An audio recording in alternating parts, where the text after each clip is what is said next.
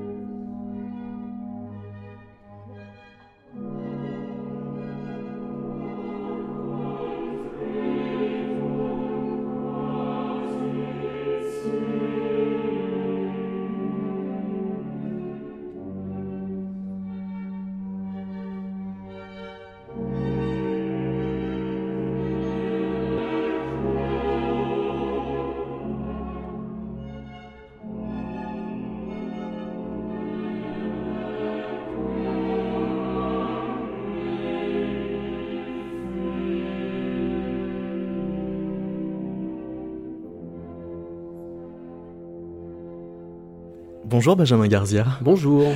Vous êtes euh, l'auteur, on peut dire, d'une biographie romancée de, de Malheur. Oui, on peut le dire.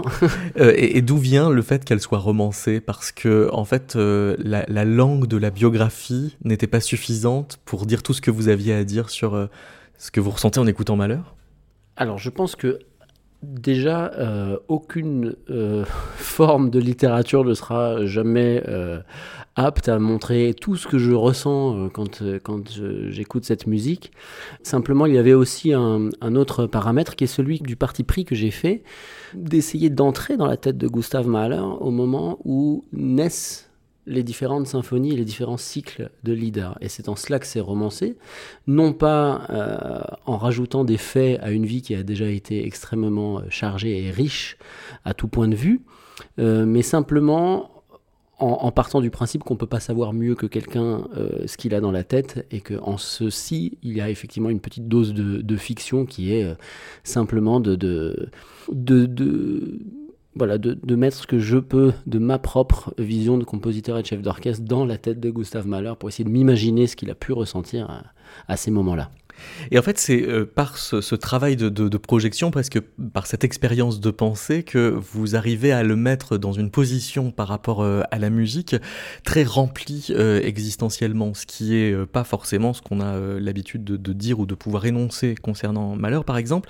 Dans, le chapitre 2, vous le mettez en situation de chanter le requiem de, Mozart, et là, en position d'exécution, de ressentir la, la musique de, ce requiem, comment rire d'échouer en chantant une telle œuvre comment ne pas rougir de défigurer Mozart, comment ne pas sentir la puissance mystique qui s'en dégage, ces quelques questions, orphelines de réponse, auront dérouté le jeune musicien jusqu'à lui faire perdre son sang-froid. Eh bien, oui, je pense que... Euh, évidemment, aujourd'hui, 160 euh, ans, euh, quasiment jour pour jour après sa naissance, je pense que la légende Mahler, l'icône qui est devenue Gustave Mahler, a presque effacé dans certains esprits, euh, même d'esprits de musiciens, j'entends, euh, l'homme qu'il a été. Et euh, avant d'être un homme, on est un enfant, et c'est évidemment pendant notre enfance qu'on va construire énormément de choses. Et des écrits qui nous restent, des témoignages d'amis de, de, Gustav Mahler, notamment Nathalie Bauer-Lechner, on sait euh, qu'alors, quand il a chanté le, Requiem de Mozart, effectivement, il a été pris d'une sorte de, de, Il a trouvé sa vocation quasiment à ce, à ce moment-là. Et il a trouvé dans le, le, fait d'être dans euh, cette église à ce moment-là, lui qui était issu d'un ghetto juif, hein, pour, pour, appeler un chat un chat, il s'est retrouvé dans une église catholique, donc avec quelqu'un qui lui tendait la main, alors que normalement les deux, les deux communautés n'étaient pas censées euh, euh, se, échanger. il s'est retrouvé dans cette position-là, et la musique pour lui a été tout de suite un vecteur de, je dirais, d'universalité avec ses yeux d'enfant, euh, pour l'heure, mais évidemment, il a fait que, développer cette vision d'un monde panthéiste par la suite. Ce qui est très net, euh, justement aussi grâce à, ce jeu de déplacement de, de point de vue, c'est euh, que son, son ambition d'universalité en musique est bien plus forte que simplement de faire carrière. vous écrivez par exemple, Gustave n'avait qu'une envie, attraper une mélodie au vol pour qu'elle l'emmène là où se déroulaient les histoires de ses livres, attraper une mélodie et bondir dessus pour qu'elle l'emmène très loin de cette maison. Fallait-il donc s'arracher de sa condition?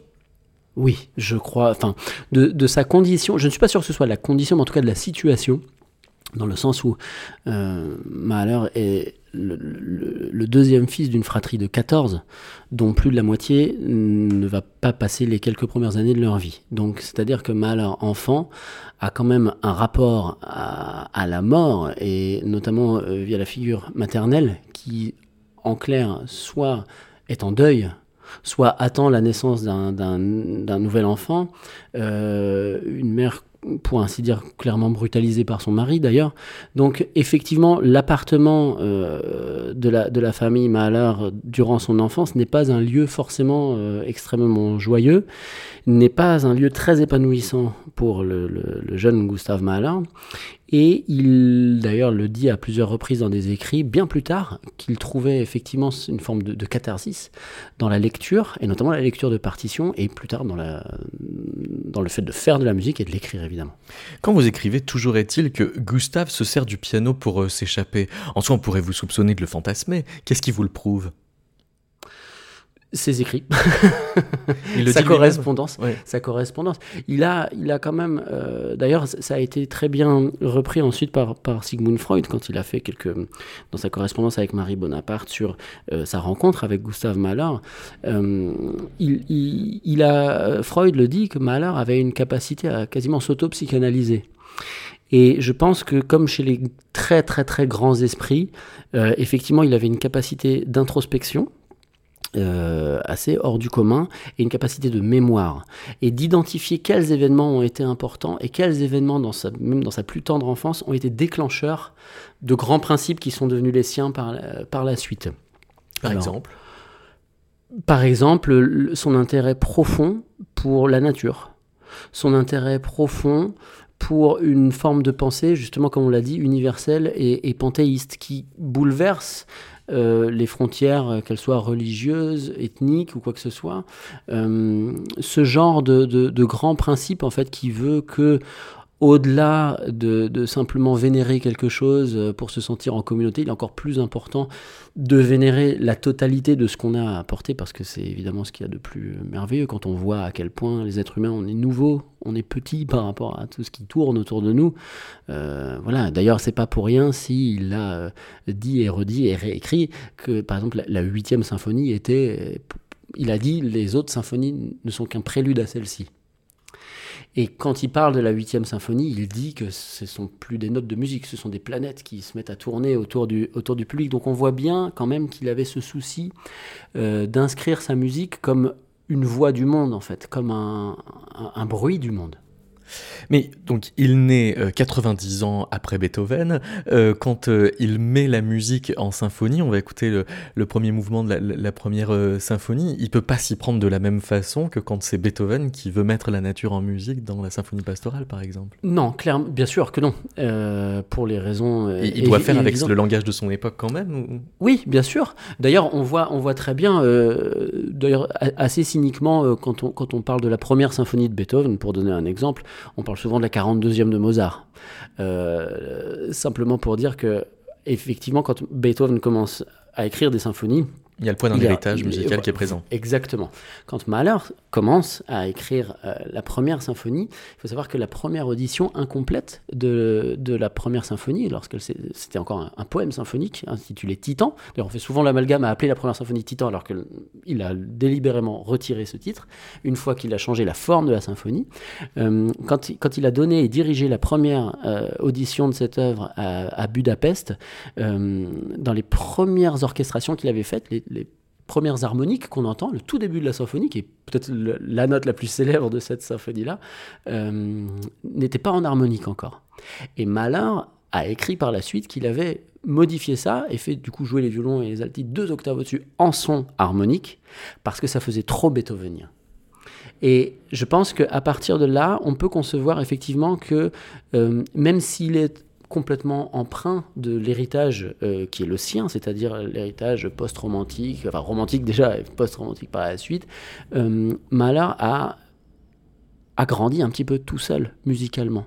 C'est-à-dire que lui, il a passé son enfance non pas dans un conservatoire, alors il est allé au conservatoire de Vienne un petit peu plus tard, mais il n'a pas euh, eu énormément de précepteurs très assidus qui lui ont, euh, de, de, grands renom par exemple, qui lui auraient appris, bah, tu vois, pour composer, il faut faire comme ci, comme ça, telle école et telle école. Mais il avait quand même beaucoup euh, Wagner et Bruckner dans l'oreille. Absolument, mais parce que parce que c'était son plaisir d'enfant d'emprunter des partitions et de les lire tout seul pour lui. Et c'est d'ailleurs, à mon sens, aussi pour ça que c'est devenu un si grand chef d'orchestre.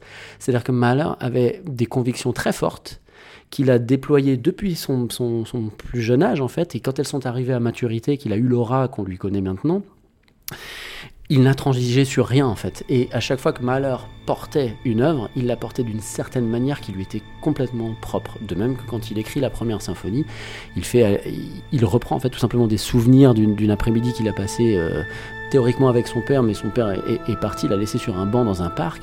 Et c'est alors que Mahler a entendu, il le dit, il l'a dit à Nathalie Bauer-Lechner, euh, qu'il avait entendu une sorte de vrombissement du monde il avait entendu des coucous euh, communiquer d'une branche à l'autre, et comme le parc d'Iglao, là, où il a, grandi, euh, était entouré de deux garnisons militaires, il entendait au loin les échos des différents appels euh, des casernes. Et quand on, prend ces quelques, bruits de la nature, ces quelques bruits d'animaux, ces quelques sonneries, en fait, on a déjà là un matériau qu'il va décliner par la suite dans tout le reste de son œuvre. Et dont on va donc entendre les échos dans ce premier mouvement de la première symphonie.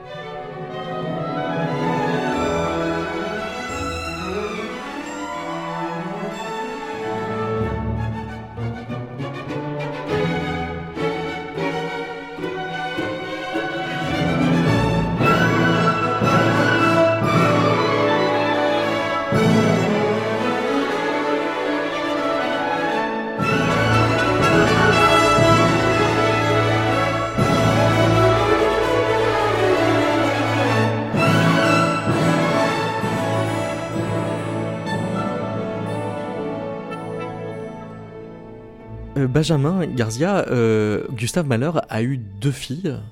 Oui. Euh, et, il en a perdu une euh, très Maria, jeune. très jeune, oui. Et sa deuxième fille s'appelait Anna. Et nous sommes connectés avec la fille d'Anna qui s'appelle Marina. Bonjour. Bonjour.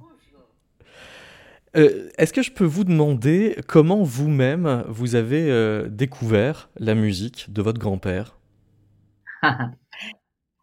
Ça alors, euh, c'était pas euh, en famille vraiment que euh, à partir de 7 ans, j'habitais euh, avec ma mère euh, en Californie. On était allé euh, vivre d'abord avec ma grand-mère, avec Alma. Et à l'âge de 7 ans, j'étais envoyée en pension à Ojai. Alors, ma, ma vie musicale, à partir de 7 ans, s'était interrompue. Et euh, je l'ai découvert comme teenager beaucoup, beaucoup plus tard. Et euh, pour moi, ça m'a aidé énormément parce que je l'ai pas senti comme un poids. Et c'était une découverte tout à fait personnelle. Et je dois dire que d'abord, euh, parce que je lisais énormément et j'écrivais. Euh, J'avais découvert euh, Dostoïevski comme, comme écrivain et euh, surtout frère, les frères Karamazov. Et après que c'est devenu mon livre absolument préféré, j'ai découvert après ça que ça a été le, le livre préféré de mon grand-père. Et ça a commencé ma vraie relation avec lui. Et c'est son influence euh, dans, je dirais, morale, euh, très, très forte, ça venait beaucoup plus tard dans ma vie.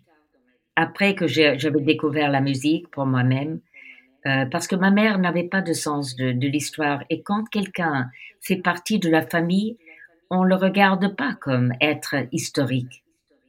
C'était mon grand-père. Et je savais euh, pas tout, je savais un petit peu, etc. Mais je faisais ma vie et c'était plus tard ma découverte.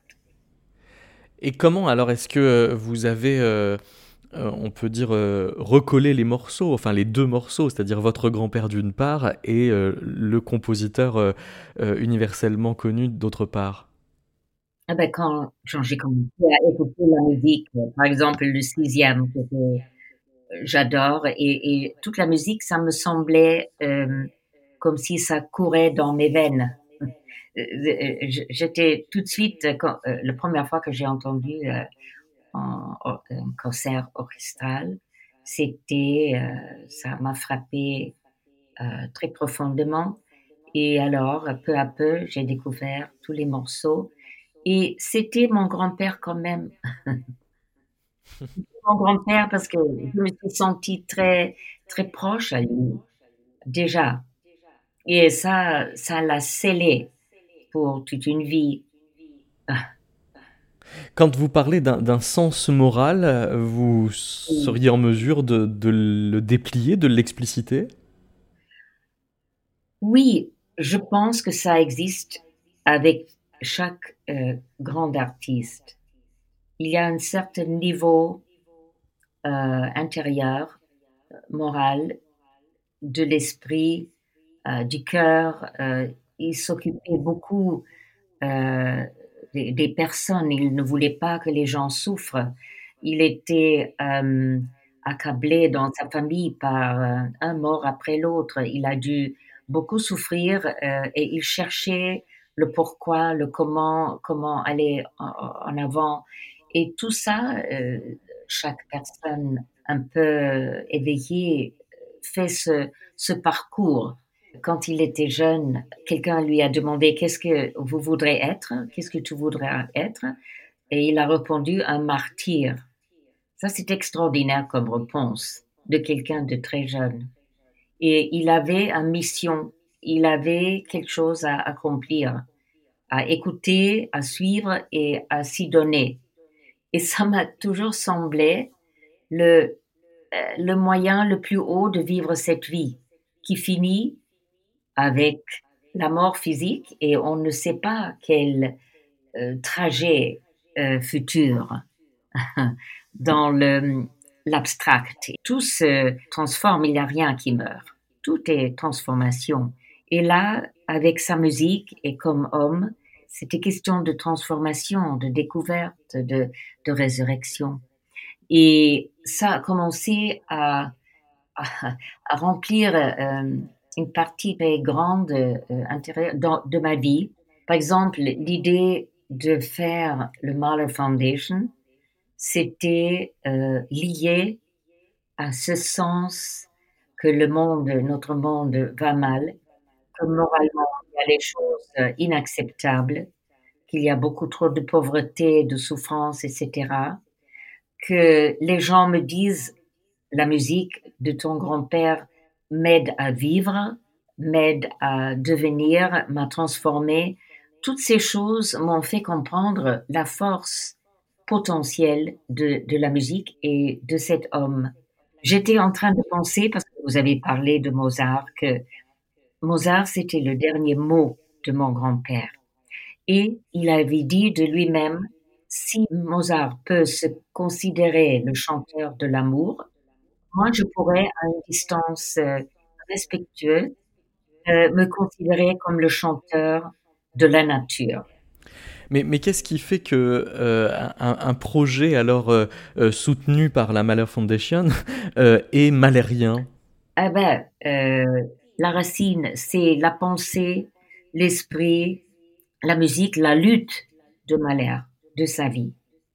Et le fait que cette musique semble euh, pouvoir toucher de plus en plus de jeunes gens aussi, mais partout les gens. Euh, il n'y a pas de barrière de culture, de, pays, de continent. C'est l'effet malaire, on peut dire. L'effet malaire de cueillir comme des fruits et, pouvoir éveiller les esprits, les, pensées des personnes. Et en même temps, on est lié avec toutes les sociétés malaires du monde. Euh, on est lié avec euh, le Bamberg, la compétition pour les jeunes chefs d'orchestre que j'ai commencé en 2010 euh, avec Alice Fleischmann et Paul Müller, qu'on vient de célébrer maintenant sans public, mais avec l'orchestre à Bamberg.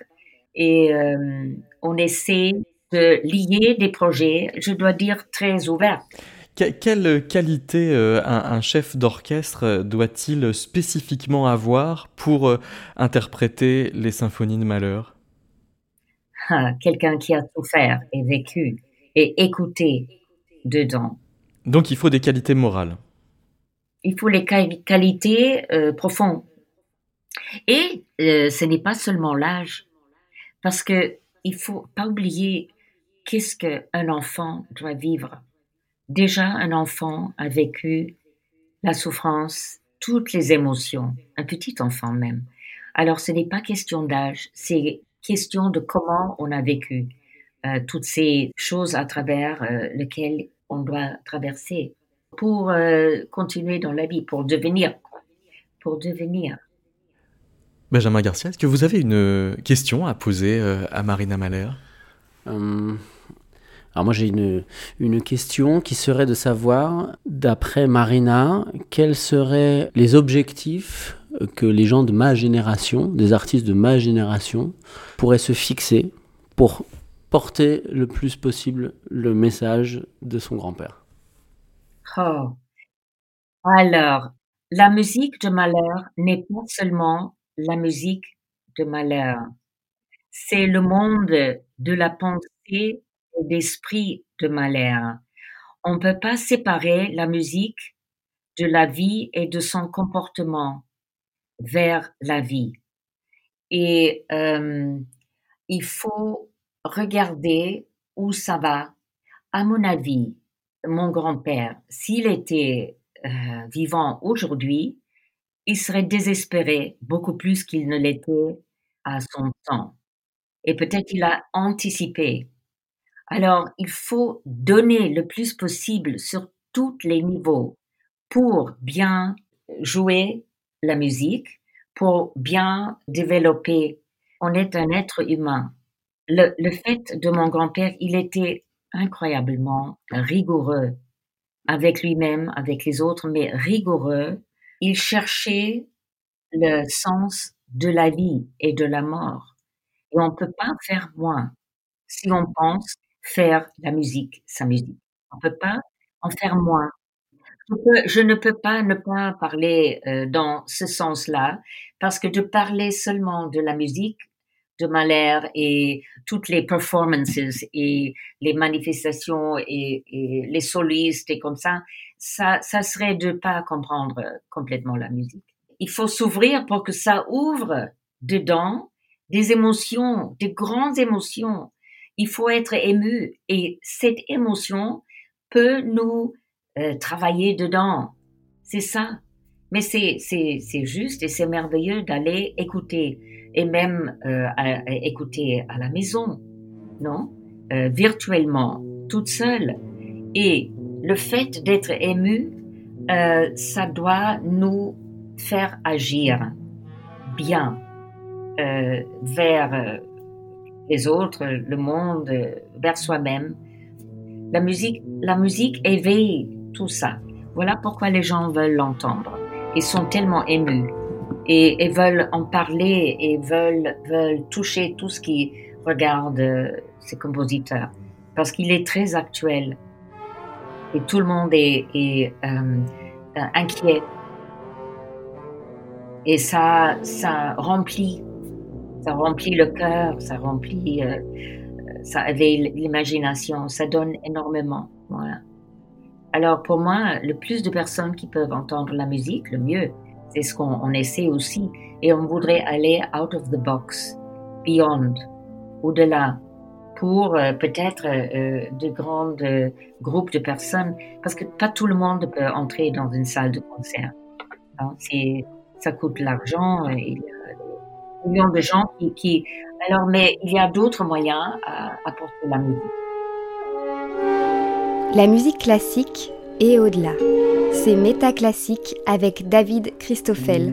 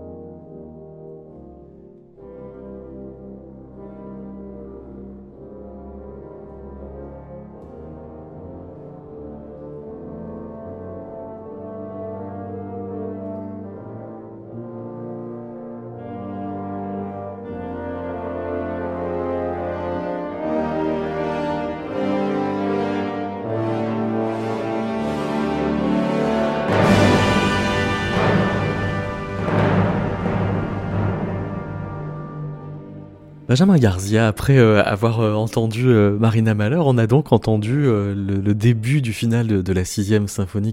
C'est quoi cette histoire alors de coup du destin?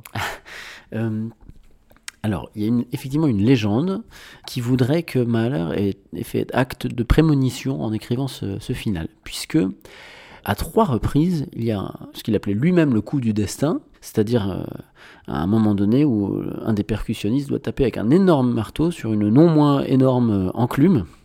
Initialement donc à trois reprises. Et les, les, gens qui ont commenté les premiers cette, cette, symphonie y ont vu une sorte de, parallèle entre l'écriture de la pièce et les, ce qui allait arriver à, à Gustav Mahler dans l'année 1907, c'est-à-dire les trois grands drames de sa vie, qui ont été la mort de sa fille aînée, son départ quasiment consenti, mais en tout cas dans la douleur de l'opéra de Vienne, et l'annonce par son médecin d'une malformation cardiaque qui le contraindrait à, changer de, de, rythme de vie, notamment sur ses passions estivales, à savoir l'aviron, le, vélo, la marche. Pendant très longtemps, effectivement, on a voulu entendre que Mahler avait su quelque part, sans le savoir, ce qui allait lui... Euh, c'est un petit peu bizarre comme phrase, mais avait su sans le savoir ce qui allait lui arriver. Euh, avait pressenti. Voilà. Or, ce qu'il faut savoir, c'est que Mahler a retiré le dernier coup d'enclume et qu'en fait, euh, dans l'orchestration telle qu'elle est euh, dans la version finale de la symphonie, le dernier coup, il y a effectivement un troisième coup du destin. C'est le coup dont Mahler a parlé, où il a dit qu'il allait abattre le héros symphonique, hein, puisqu'on incarne toujours une sorte d'entité euh, spirituelle quand on écoute une, symphonie de Mahler, et on vit les péripéties que le destin lui place sur son, sur son chemin à cette entité euh, spirituelle. Et dans le, dans, dans le final, Mahler a dit, dit lui-même qu'effectivement ce dernier coup allait abattre le héros comme un arbre. Or, il a aussi dit que avoir retiré le coup de marteau était le dernier coup de marteau est aussi une façon de reprendre un petit peu le contrôle sur ce destin et il y a une autre légende, moi à laquelle moi je crois plus, qui aurait voulu que Malheur, sur son testament, demande à ce qu'on lui perce le cœur après sa mort. Parce que dans les croyances, notamment chinoises, qu'il avait en grande affection, euh, ça ouvrirait les portes de la réincarnation. Alors, euh, évidemment, je suis ni médecin légiste en 1911, ni euh, historien suffisamment calé dans les cultures asiatiques pour savoir si tout cela est absolument véridique. Toutefois, les documents peuvent quand même se retrouver. Et six coups de marteau il y a dans le sens où le, héros symphonique, le créateur, reprendrait le contrôle sur sa création euh, j'aurais plutôt tendance à croire à cette version-là, où Mahler aurait lui-même repris le contrôle d'une sorte de monstre symphonique qui lui aurait euh, potentiellement échappé pendant un certain, un certain temps.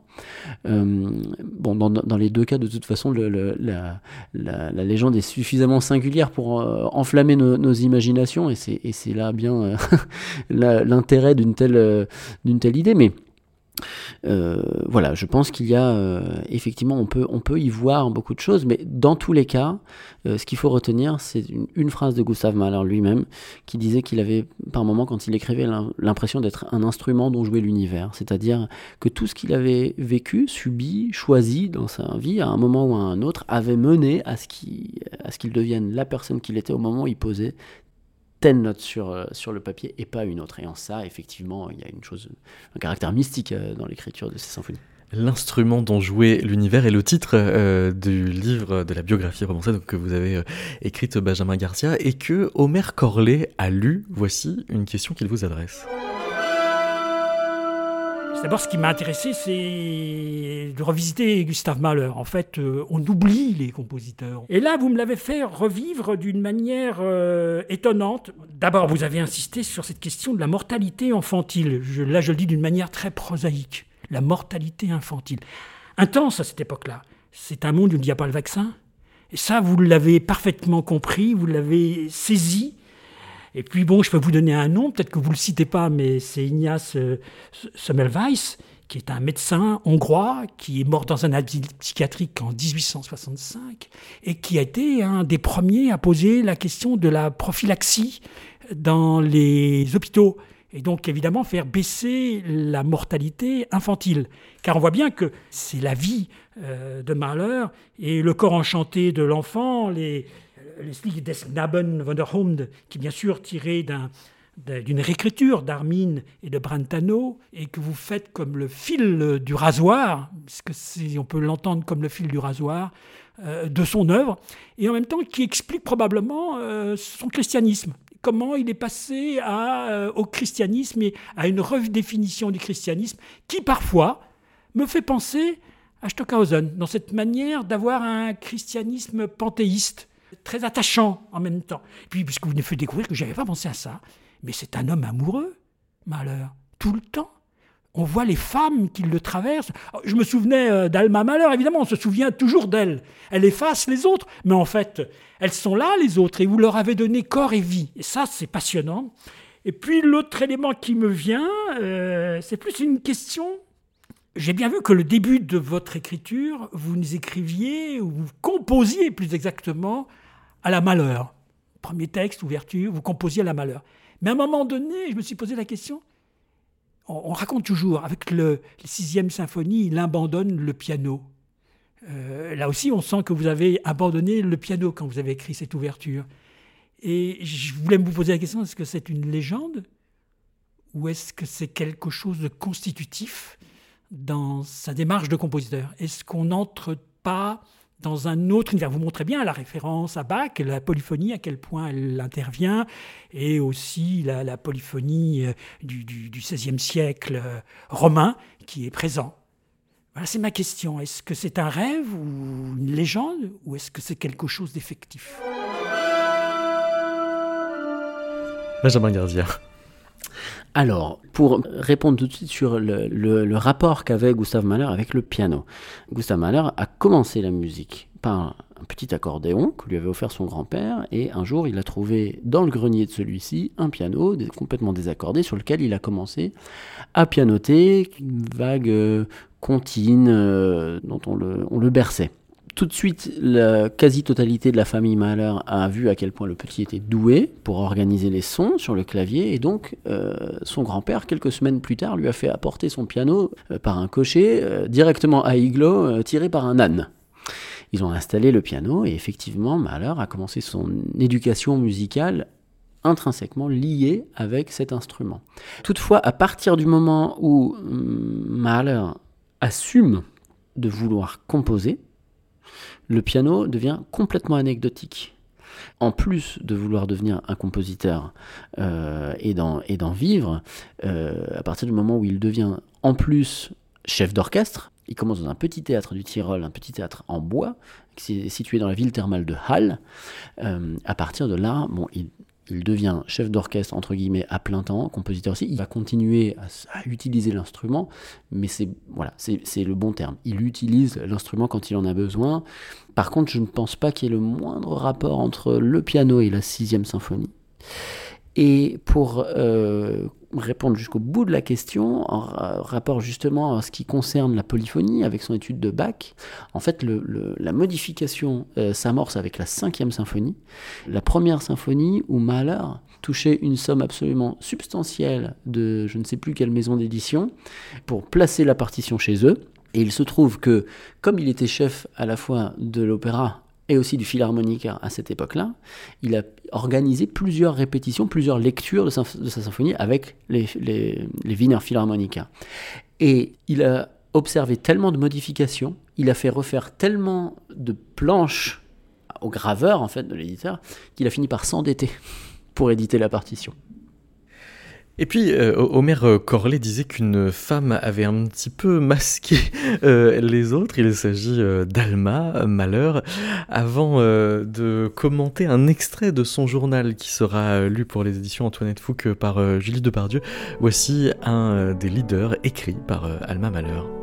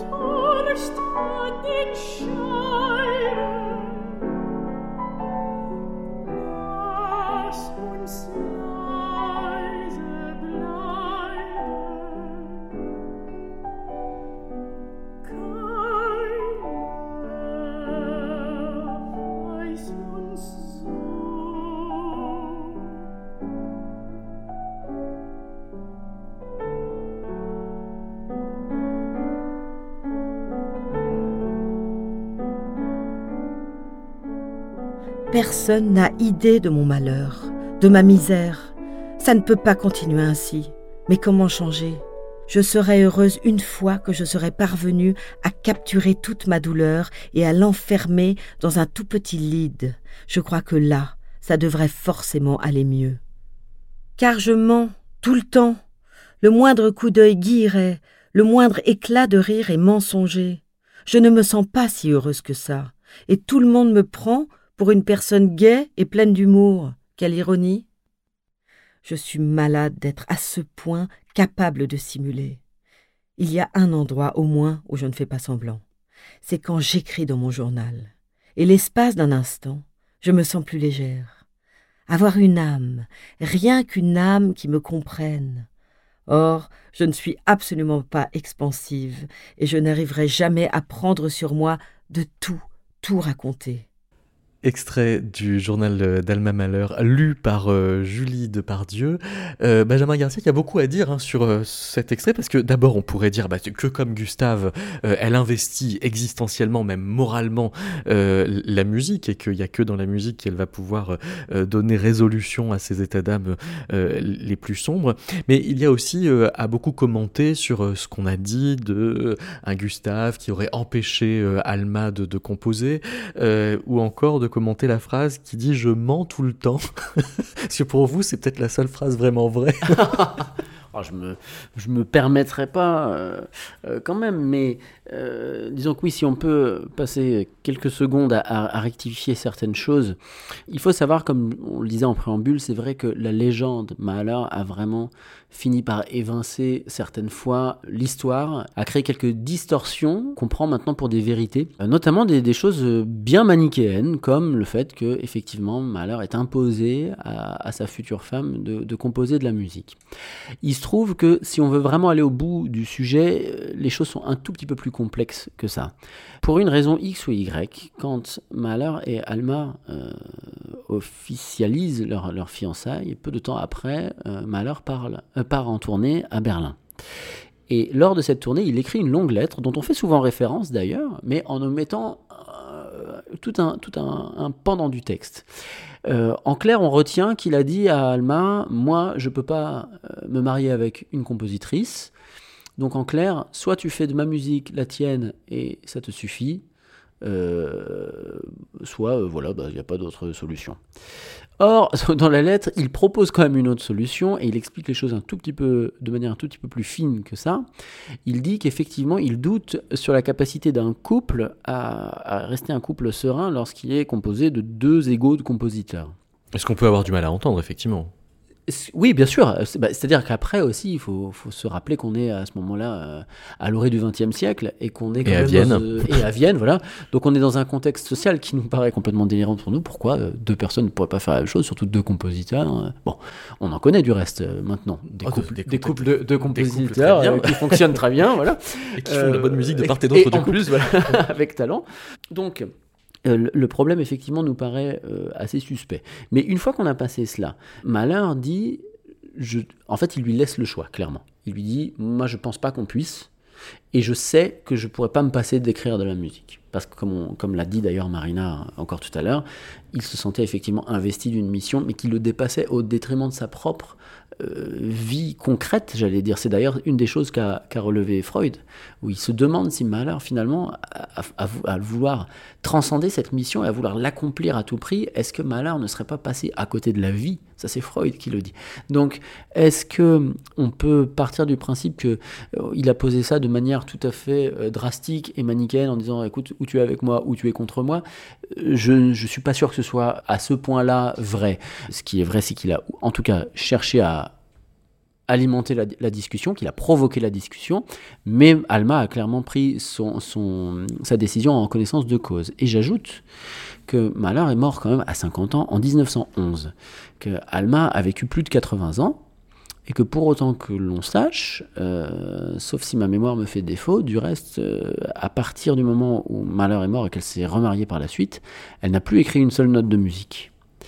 Et sans vouloir présumer de ses intentions euh, ou, du bien fondé de ses sentiments au moment où elle écrit ceci, euh, on, peut quand même se demander si les deux étaient impliqués et se sentaient investis de la même mission, quand on sait que Mahler ne pouvait pas se passer d'écrire, et que Alma a finalement vécu 40 ou 50 ans ensuite sans, sans que ça lui pose problème d'avoir arrêté au final. Votre ouvrage, L'instrument euh, dont jouait l'univers, Benjamin Garzia, est paru euh, aux éditions de l'île Bleue. Il est préfacé par Philippe Scheller, euh, qui écrit dans sa préface donc le rapport entre les Kinder Leader et la mort de sa fille, ses péripéties amoureuses, les trois coups du destin, c'est dans la sixième symphonie. Tant de sujets et d'événements qui le concernent au plus près ont de quoi fasciner. Alors oui, parmi les objets de, fascination qu'il y a autour de, de Malheur, il y a ce rapport entre la mort de, sa fille et les Kinder euh, leader. Marina Mahler tout à l'heure nous euh, parlait effectivement de l'importance de, l'enfance et, des souffrances des, enfants que la Mahler Foundation euh, veut promouvoir en grande cause.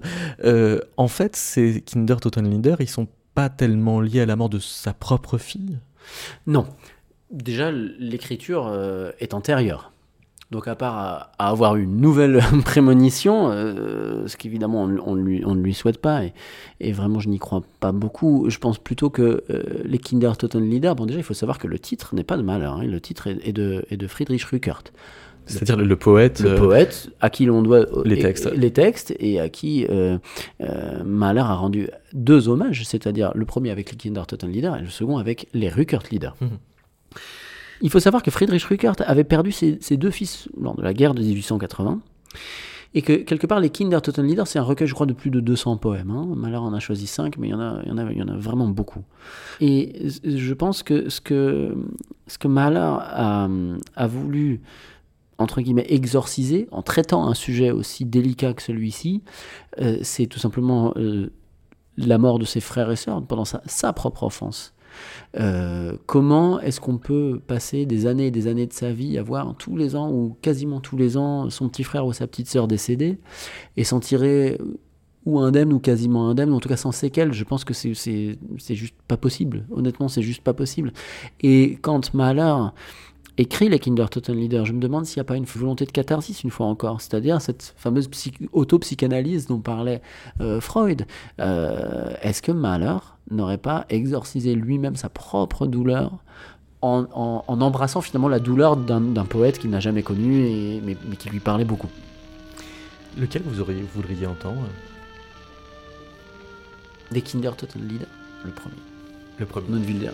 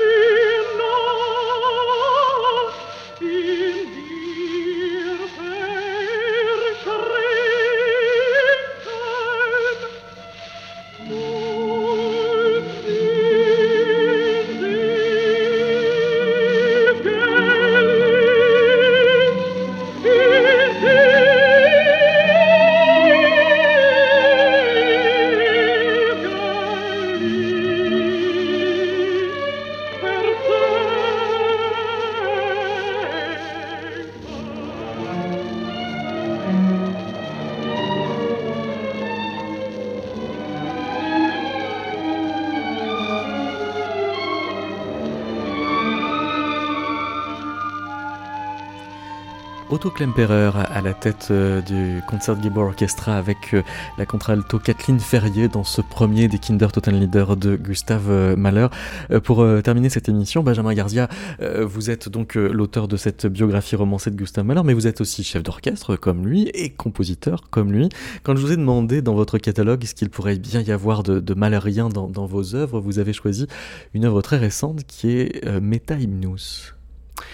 Oui, je pense que c'est la pièce qui m'est venue euh, la première à l'esprit euh, parce que elle est un petit peu revendicatrice cette cette euh, cette pièce et comme disait Gilles Deleuze, être artiste c'est résister.